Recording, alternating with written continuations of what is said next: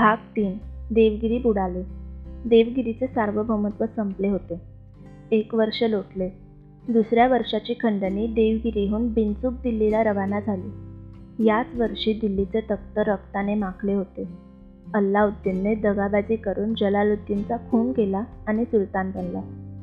तिसऱ्या वर्षी ही खंडणी देवगिरीहून दिल्लीकडे रवाना झाली. याच वर्षी महाराष्ट्रात शोककळा पसरली होती. श्री ज्ञानेश्वरांनी पांडुरंगाची अखेरची भेट घेतली आणि म्हणाले देवा मी आता समाधी घेणार. आज्ञा द्या आशीर्वाद द्या. अवघ्या बावीसाव्या वर्षी ज्ञानेश्वर समाधी घेत होते. समाधीची जागा सिद्ध होती. सिद्धेश्वराच्या समोर नंदी मागे भूमीच्या पोटात विवर होते. आज जमिनीवर तुळशीबेल अंथरून आसन तयार केले होते.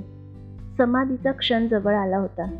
ज्ञानेश्वरांनी निवृत्तीनाथांचा आशीर्वाद घेतला भावंडांचा निरोप घेतला आणि त्यांनी विवरात प्रवेश केला. समाधी बंद झाली आणि अखेर महाराष्ट्राची माऊली गेली. ज्ञानेशांच्या मागोमाग अवघ्या आठ महिन्यातच बाकीची तिन्ही भावंडे पांडुरंगाला शरण गेली. तिकडे दिल्लीत अल्लाउद्दीनने नवी मोहीम सुरू केली होती. खलजी फौज दिल्लीहून बाहेर पडली आणि थेट चित्तोडवर धाड टाकली चित्तोडला पोचताच अल्लाउद्दीनने चित्तोडजवळच्या छतवारी टेकडीवर कब्जा केला. चित्तोडचा गड हा फार मोठा होता व त्याची रचनासुद्धा फारच बिकट होती. गडमे गड चित्तोडगड और बाकी सब गाडिया अशी त्याची ख्याती होती. राजपूत फार स्वाभिमानी होते. चित्तोडवर हल्ले सुरू झाले. राजपुतांनी जय एकलिंगजी असा घोष करत युद्ध सुरू केले. अनेक राजपूत लढता लढता मरण पावले. खुद्द राणा रतनसिंह रावत ठार झाले. शिसोदियांची सात मुले ठार झाली. सहा महिने हा संग्राम चालला. अखेर चित्तोडगड पडला. चित्तोडगडावर धुराचे लोट उठले.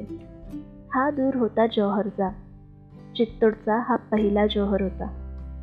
अल्लाउद्दीनने त्याची पावले मागे वळवली. परंतु दिल्लीकडे नव्हे तर महाराष्ट्राकडे. कारण देवगिरीचा स्वाभिमान उसळत होता. दिल्लीला जाणारी वार्षिक खंडणी युवराज शंकरदेवाने बंद केली. अल्लाउद्दीनने तीस हजार फौज आपल्या सेनापतीबरोबर रवाना केली. या सेनापतीचं नाव मलिक नायब काफूर हजार दिनारी.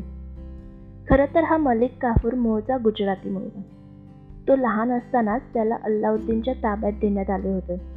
परंतु अल्लाउद्दीनच्या पदरात पडताच त्याच्या अंगातही फार बळ आले होते. गेली तीन वर्ष शंकरदेवाने खंडणी दिल्लीला पाठवली नव्हती.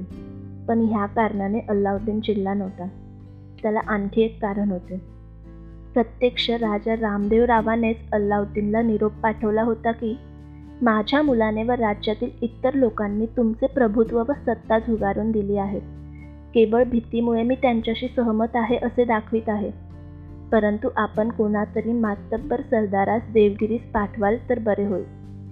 हा होता आपला राजा. दिल्लीची फौज देवगिरीला पोचली. युद्ध सुरू झाले. शंकरदेवाचा दारुण पराभव झाला. शंकरदेव व यादव सेना ह हताश होऊन पळाली. मलिकने देवगिरी शहर लुटले. पण सर्वात मोठी गोष्ट म्हणजे त्याने प्रत्यक्ष राजा रामदेवरावालाच कैद केले आणि तो मोठ्या दिमाखात दिल्लीला परतला.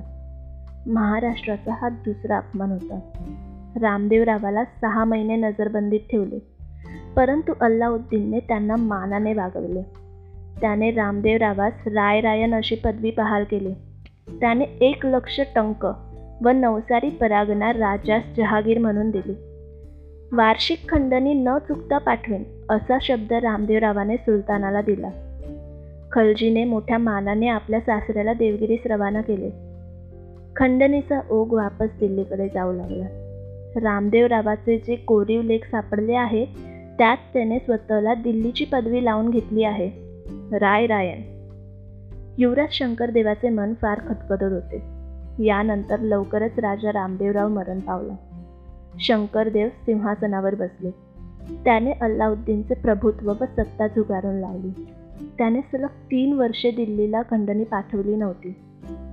अल्लाउद्दीनने आपली फौज मलिक काफूर बरोबर देवगिरीवर पाठवली. त्याने हुकूम दिला की तू देवगिरी फौजेचा फळशा पाड आणि ते राज्य जिंकून घे. तू तेथेच राहा. एक जुम्मा मशीद बांध आणि आपल्या धर्माचा प्रसार कर. पुन्हा युद्ध सुरू झाले. शंकरदेव मराठ्यांची शोभा ठेवत पराक्रम गाजवत होते. रणांगण पेटून उठले होते आणि घात झाला. शंकरदेव ठार झाले.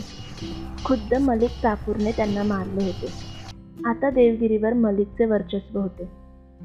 महाराष्ट्राचे वैभव संपले. स्वातंत्र्याचा संस्कृतीचा तो गरुडध्वज मोडून पडला होता. मंदिरे फुटली.